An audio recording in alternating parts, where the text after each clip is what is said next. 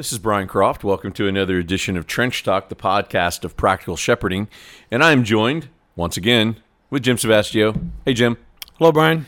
So we're going to get get going on the topic in just a minute, but I want to just remind everybody to go to practicalshepherding.com if you want to access any of our resources.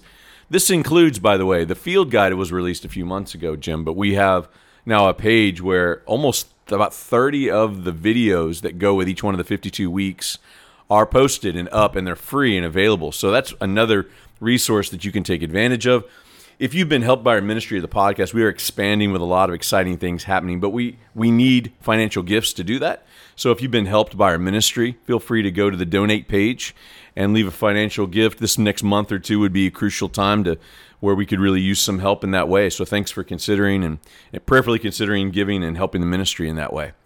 Uh, Jim, we want to to cover a topic that well, actually we we have had a, quite a few people write into us as we've kind of compiled this list we've been talking through this morning on what to tackle for the next several weeks. And we're going to try to focus on places that different pastors have written in through social media and through our messaging about topics they'd like us to tackle. So this is one of those topics that somebody wrote and asked about.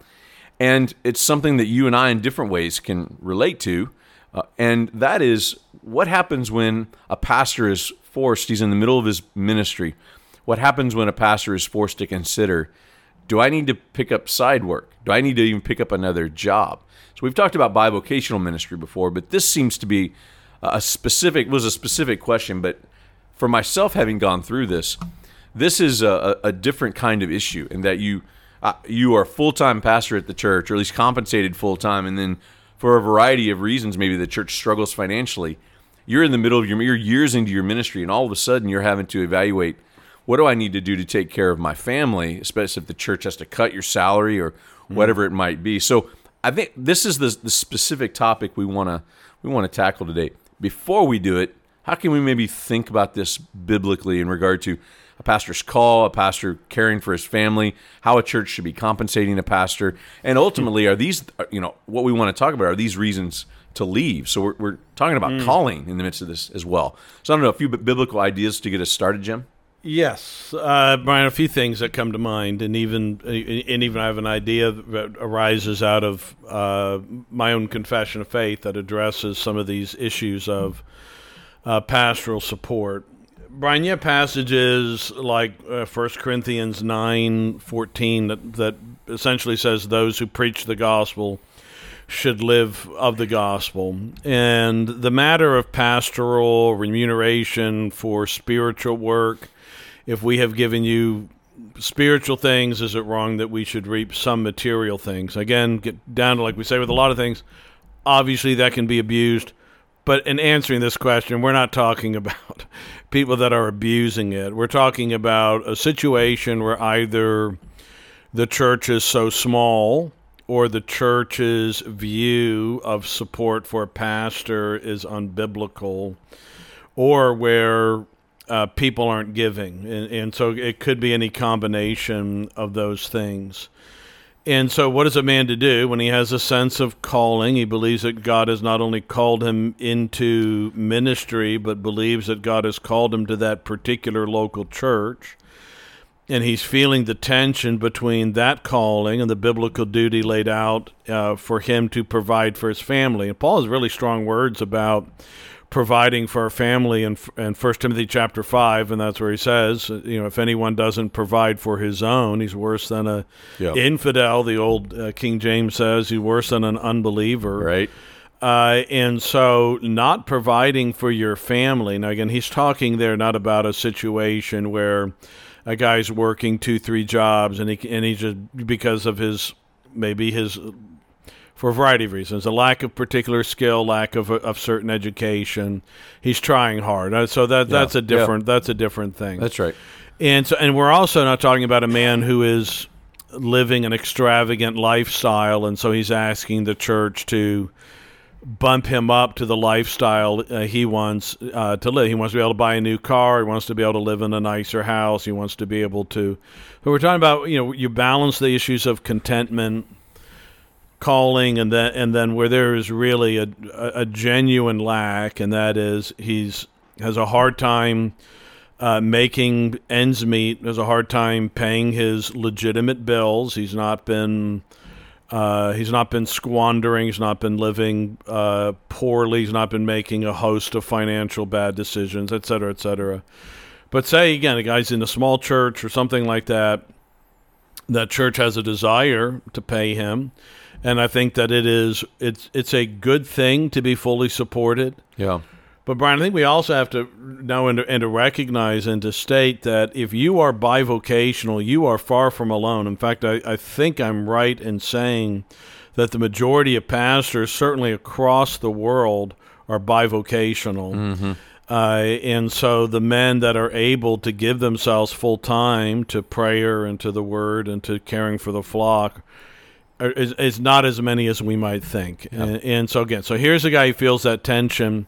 He's recognizing that it's coming to the end of the month, hard time paying his bills, uh, paying the necessities, food, shelter, gas, particularly gas prices going up and things like that. He's feeling the pinch. What what what should he do? Yeah, so I think before we get into that, I, I, I just want to highlight something you said that this is common, and so uh, pastors who walk through this a lot of time they think they're alone in it, and they're not. It's more common than than not Right. for a pastor to be trying to get creative on how to pick up side jobs or side work, or even have a second job, and which is what which that bivocational status is really common because of that. Um, but I think where I think I'd like for us to start, Jim, before we get into the, some of the details, I think it would be nice if you and I just took a minute and talked about our own experiences around this, because I think it's easy to assume that. Um, certainly, looking at you now and your situation at the church, who you know is able to support you full time and and and all those things, it would it would be easy to conclude that you know it's just kind of always been that way for you and and so I think it might be it be, might be helpful just to take just take a couple of minutes, let us share about our own experiences around having to wrestle through this idea of hitting a place in our ministry where man do I, do I need to go pick up a, a side job? What is that job? Do I need to go get a whole nother job? Do, do I leave because of, of those kind of things? Yeah, so I can just yeah. So for my own self, uh, when I came and when we started, uh, our church took in uh, nine thousand dollars the previous year. Yeah. which was even back then was not enough to support uh, my wife and and, uh, and me. So it wasn't enough. Uh, to to be able to do that, and so I did. I looked for a part time job. I, I had I briefly had a job in sales, which was a joke, uh, and then uh, I I worked for a um, a cleaning service that did different buildings around uh, the city, and did that for. It was only thankfully only for nine or ten months that I had to do that. Okay, okay, It was somewhere around there, nine nine months to a year, somewhere somewhere in there. And then I, uh, a few years later, through I can't get into it all all the reasons. I got it. I got into some debt uh, over a a, a thing that it's a it's a long ridiculous story. Uh, where I was promised something and it, it, it didn't happen to a family member. But anyway, it was probably I, can I can affirm it had nothing to do with the mafia It or was- anything along those Had nothing to lines. do with that, Brian. well, I don't do those sorts of things. So anyway, yeah, it was not. even though I'm Italian, it wasn't that. It wasn't a gambling debt. It wasn't anything Right. like that. yeah, that's right. Uh, but I was suddenly saddled with uh, trying to pay something off. Yeah. And so I got involved in the food service industry for a while. I delivered uh, Carbon's Golden Malted Waffle Mix and fixed waffle irons and Nice. things like that Nice.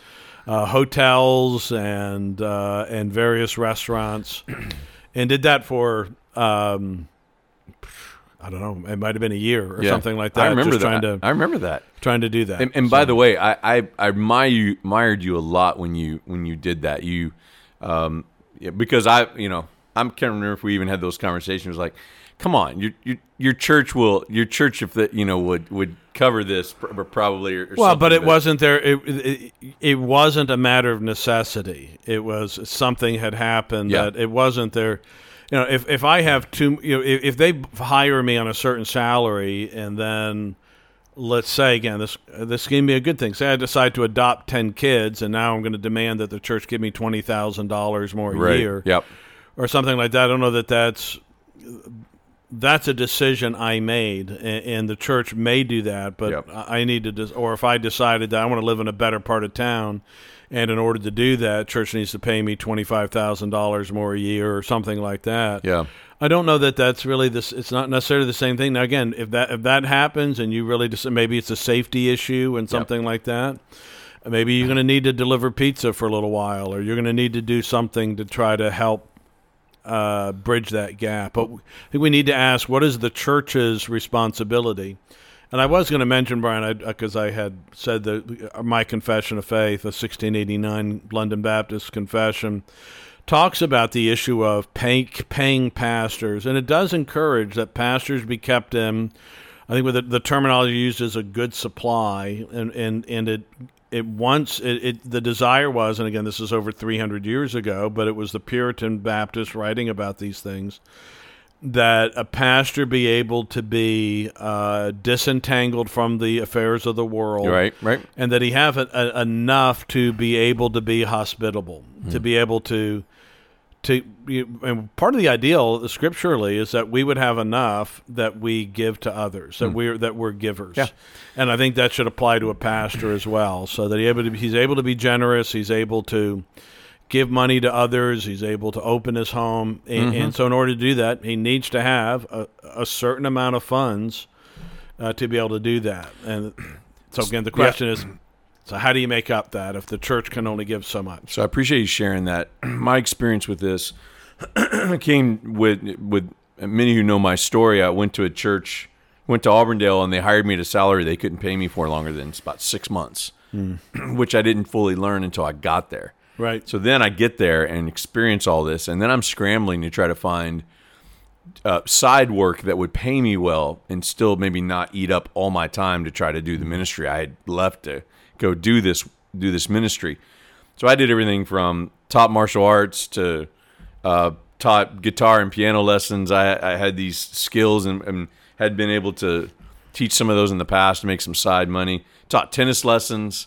So I, I remember. uh, so you know all this stuff. So, but those early years, I was doing those first several years. I was doing side work like that, just trying to make just trying to make ends meet, and anticipating the church running out of money for years at different times, wondering if we were going to. So that was a huge anxiety. So those who those who can relate to the anxiety of of just not even knowing short term where your financial support's going to come. I can relate to that, and, and my faith was really weak in that. In and then maybe Brian, even more recently, because you had you were trivocational. You were not Right. bivocational. You were trivocational yeah, um, up till about a year ago. Yeah, so that was the first stint of it. Was those first few years of doing side work. So I didn't actually go get another job. Uh, I had these these um, these side things that I could make a decent amount of money doing private lessons and those kind of things. And that's what I did those first four or five years. But I did that for five plus years um, before the church was able to increase my salary.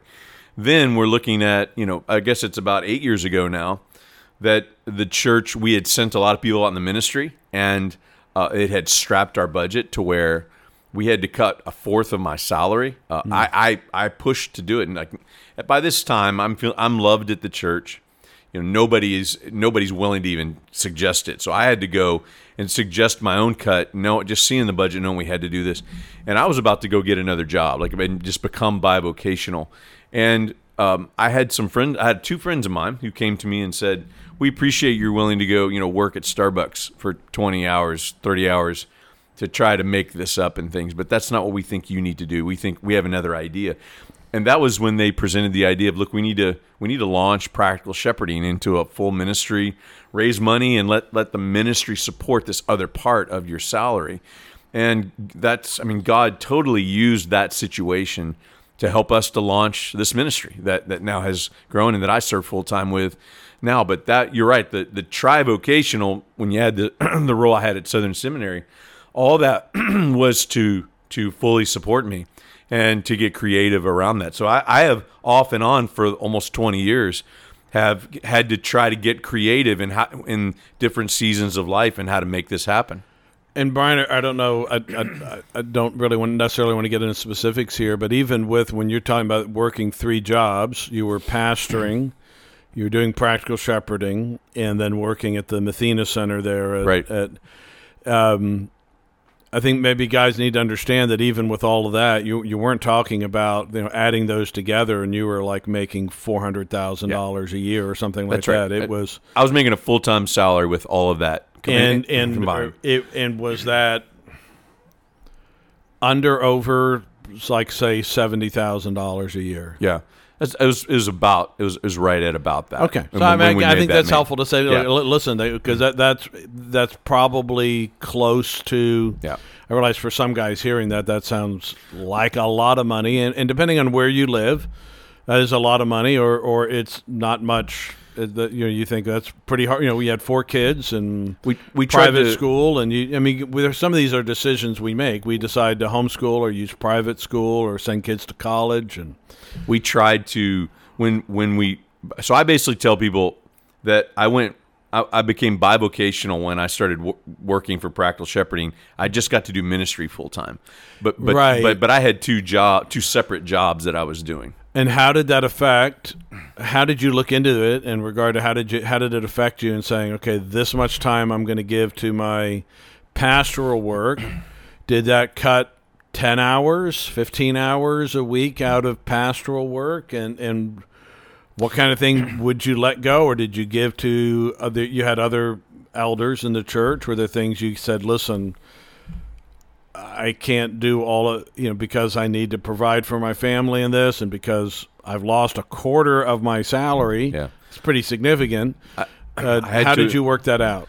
I had to well, I, so I put it down on paper is the way I started it first, and this kind of starts to get into the logistics of what we're talking about. I Right. think so. You so we wanted to share a little autobiography because one to let you know we're we're not talking theoretically out of this. We we've experienced this, and this is what I did when I realized I was not just going to be a pastor all with my full time. That's all I was doing. That's all I had to do to to support my family uh, I put on paper based on salary, and and then I broke it down to hours. So when I went trivocational, with, when the Southern role came in, I actually wrote down on paper.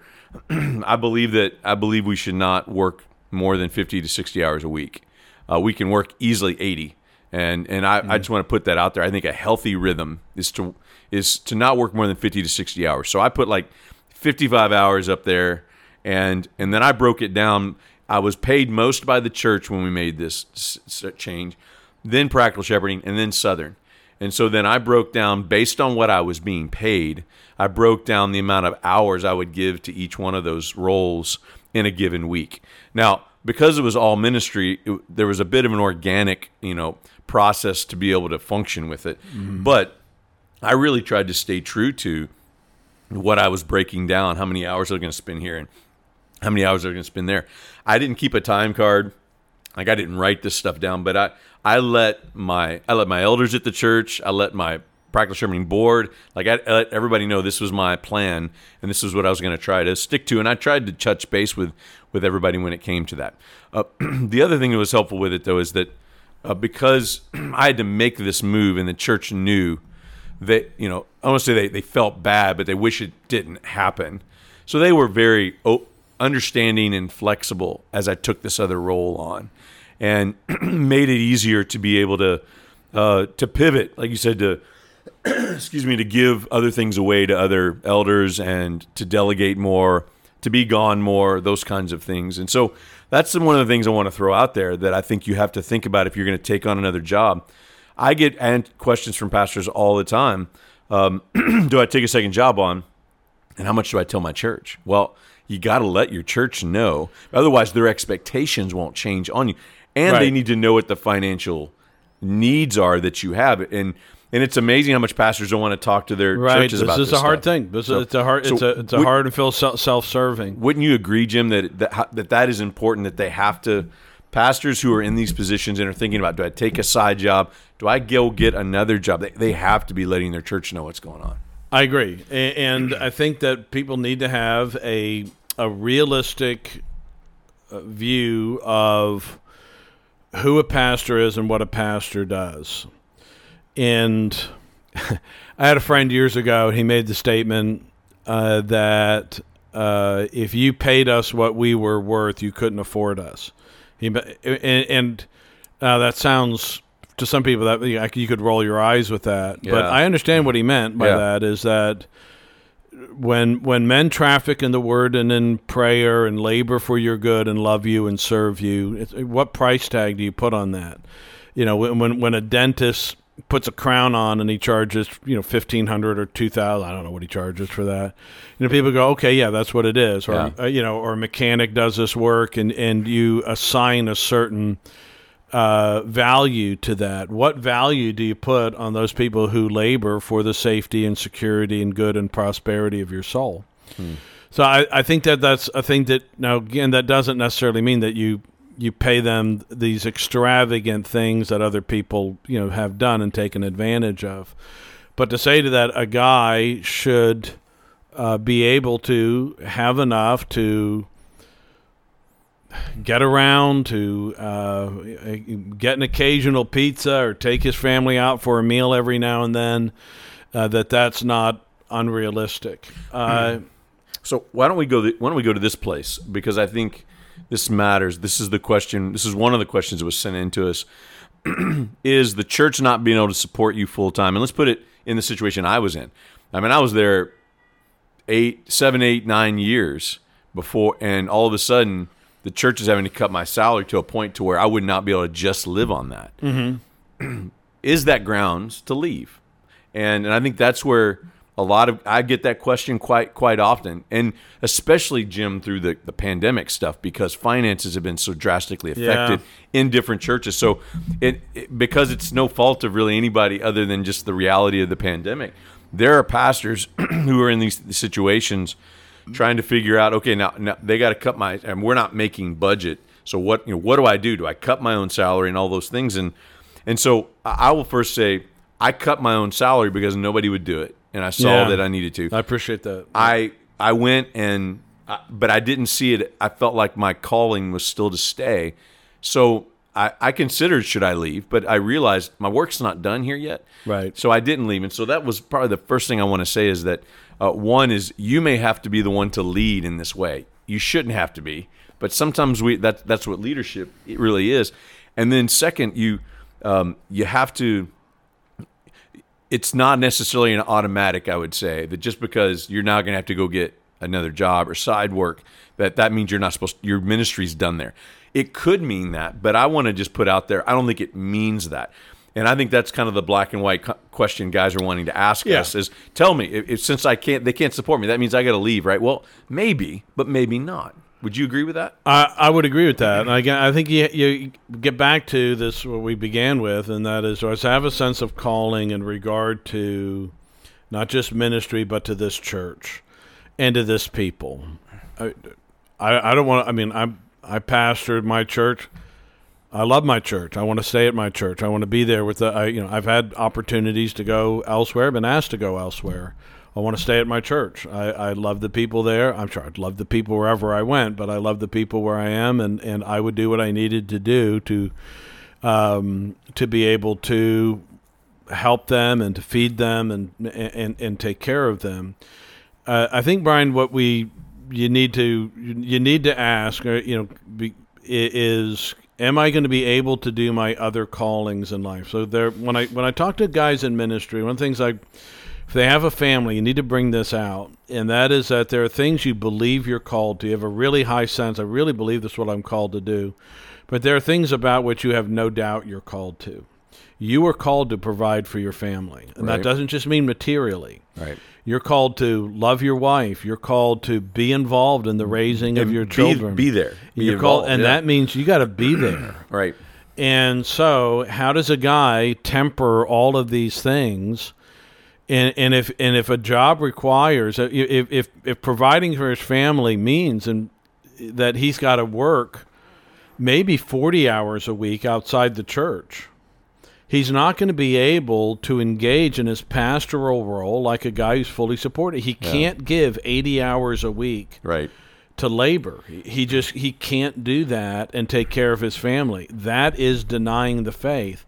And so some of the when we say bivocational, we're not necessarily talking about guys who split their time between two, like half time, half time, half time. Yeah. Bi usually means Yeah. you know half half. But we're talking about maybe guys like a friend a friend of mine. He worked for uh, he was a driver for Frito Lay for forty hours a week, and he did that for 20, th- 20 years, Mm-hmm. pastoring his church. He finally got to the time he could retire, and now he's able to give his time full time to the church. Church couldn't afford to do that. Yeah. Yeah. Uh, and yet, you know, he but this guy preached uh, every week and and and uh, sought to be there and make himself available to the people. But that has to be limited, and the people there need to understand that the guy who's getting into the pulpit, while it's his job to give accurate and responsible exegesis, he's not going to be able to give the, the same amount of time to that that some other people are. He's just he's just not and you got to feel okay with that and the church needs to know that. And sometimes you need to be able to tell people who always feel like their case is urgent. You've got to meet with me today. And yet, it was a family day. Mm-hmm. And sometimes you need to tell them, listen, uh, I have another appointment. You don't need to tell them what it is. right. That And- pressure's or- real. And, and Yeah. sometimes you need to say to them, "I'll, I'll get with you fr- Friday." So It, it, you know that anyway. That, that's something I think we need to, to work into that as well. you hit on something really important, and that is that a pastor has to change the way he does his ministry. So the church has to adjust, yes. But what I find is most of the time, especially in the situation I was in, where you've done, you've been able to give all your time to this ministry for six, seven, eight years, and then all of a sudden, you have to adjust. You have to pivot. And Right. what the mistake a lot of guys make is they go out and get a 20, 30 hour a week job to compensate for this, but then they keep trying to do their ministry the same way. Right. And and so I want to emphasize that. If you do that, that's totally le- legit and a, and a great way to be faithful to what you're talking about, providing for your family and those kind of things. But you only have so many hours in a day.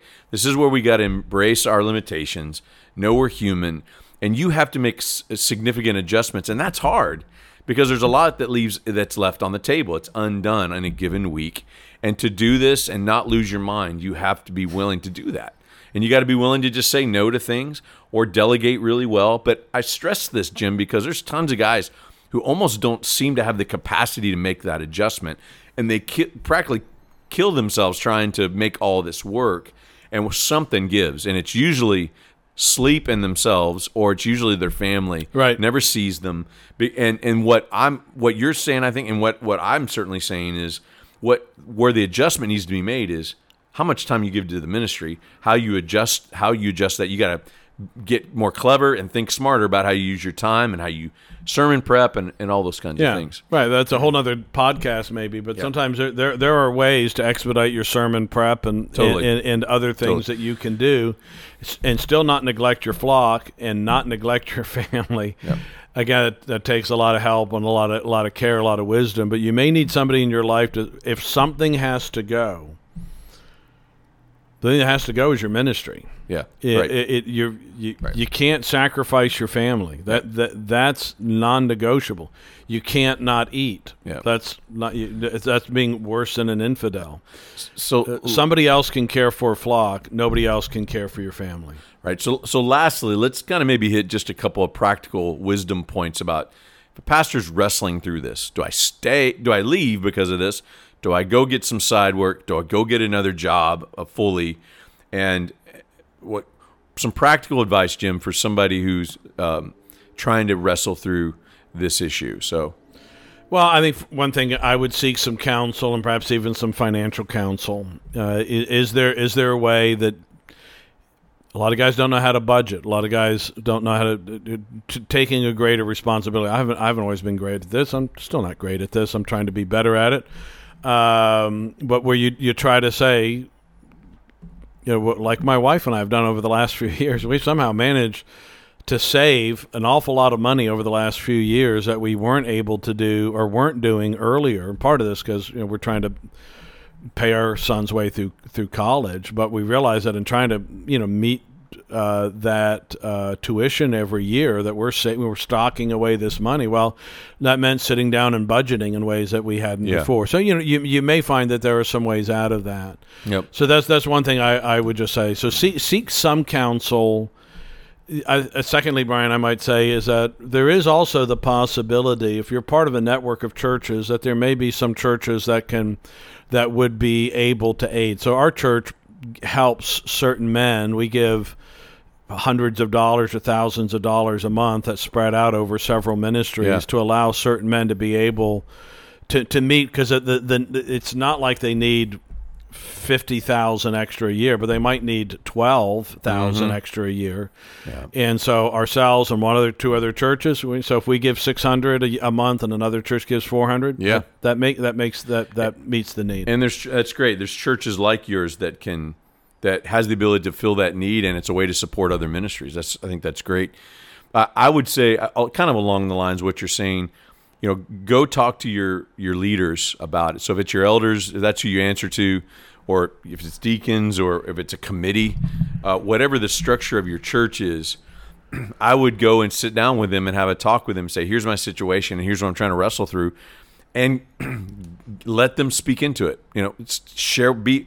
That's the place to start. Probably not opening up at a members meeting and start talking about this, but go to the people who actually could maybe one give helpful counsel to you, and two can maybe know something that you don't um, about the finances or an option uh, on how to maybe make this up or you may talk to somebody and they say you know what? I actually know of I actually there's somebody in the church that needs somebody to work 15 hours a week doing this and they pay really well with it. You know what? So you just so when you seek counsel within the church so i, I agree with you financial counseling and that kind of stuff is really would be really smart to do. But within your church, you got to let people know what's going on and let them speak into it and, and trust that God will use their voice, their knowledge of the situation, their love for you, hopefully would would drive and give you uh, to drive you to know what you need to do to give you wisdom and discernment around what to do. Because I hesitate Jim to say do this and do this.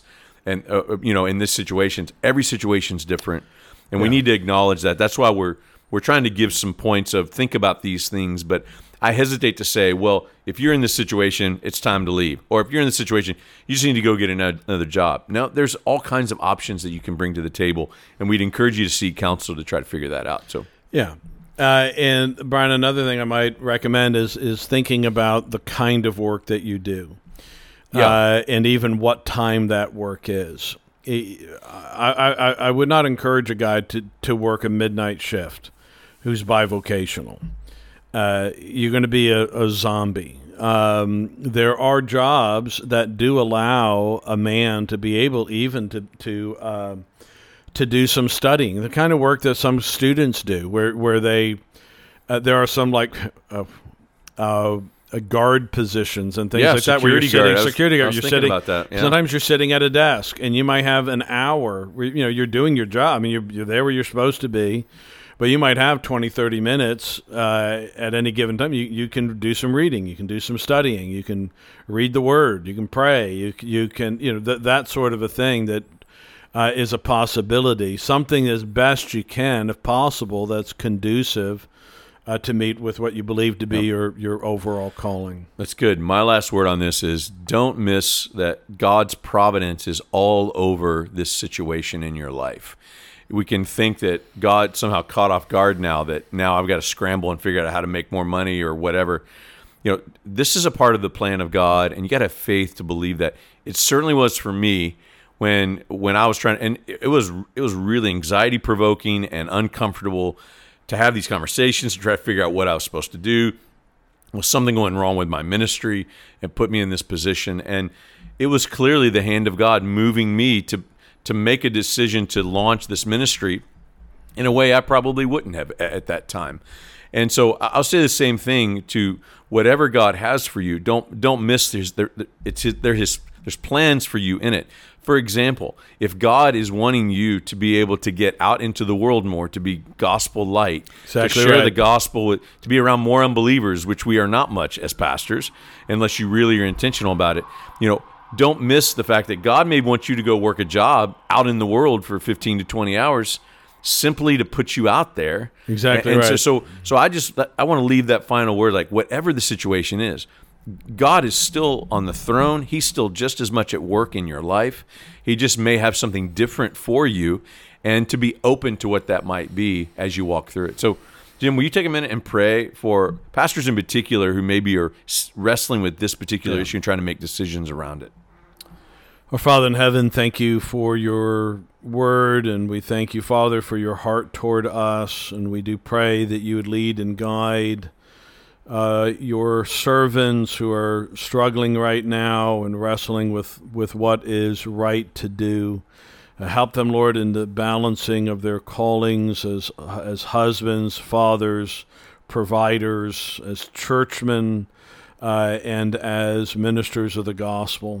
Uh, Father, we we would desire that many of these would, would be able to be in a, a situation where their church might prosper and to the end that they're allowed uh, to give themselves fully to this work. But Lord, until such a time, we pray that you would give to them a, a spirit of joy and contentment and recognizing that you have good purposes for them as they strive to obey you and uh, provide for their families. We ask this in your Son's name. Amen. Amen.